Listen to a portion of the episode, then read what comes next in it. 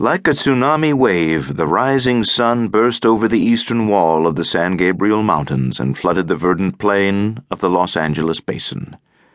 Golden sunshine spilled across roads and between buildings and through the neat, orderly rows of orange and lemon groves.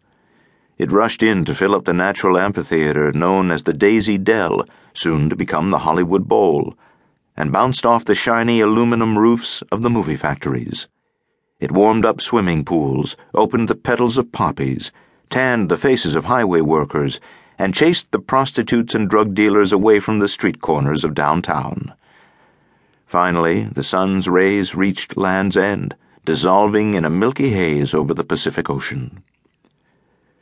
Just twenty years earlier, this bustling little city had been mostly farmland and alfalfa lots, studded here and there with oil wells in constant genuflection to the earth.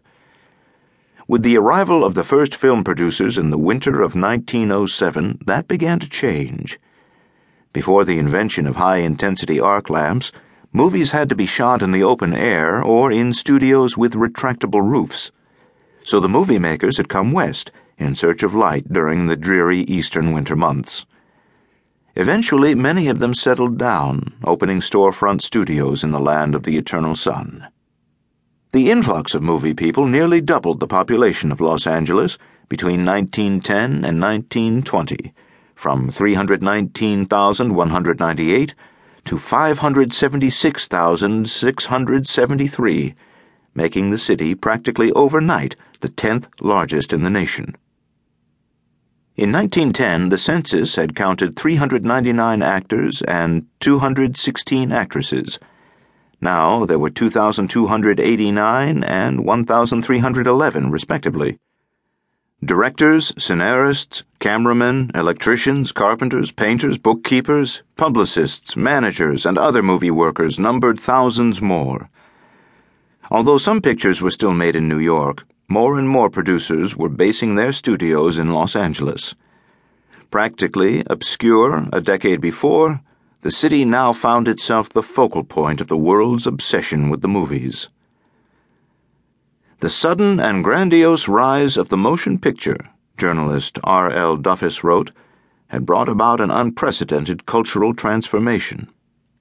35 million Americans, one out of three, went to the movies at least once a week. The flickers were transforming the dress, the manners, the thoughts, and the emotions of millions of people, Duffus observed.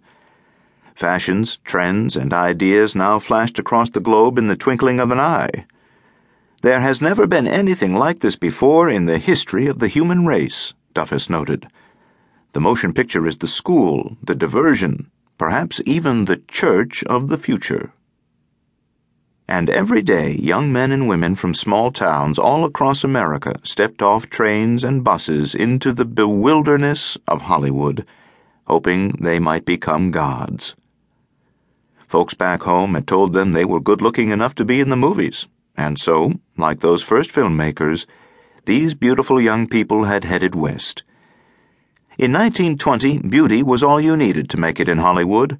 It didn't matter what your voice sounded like, or if you could sing or even act.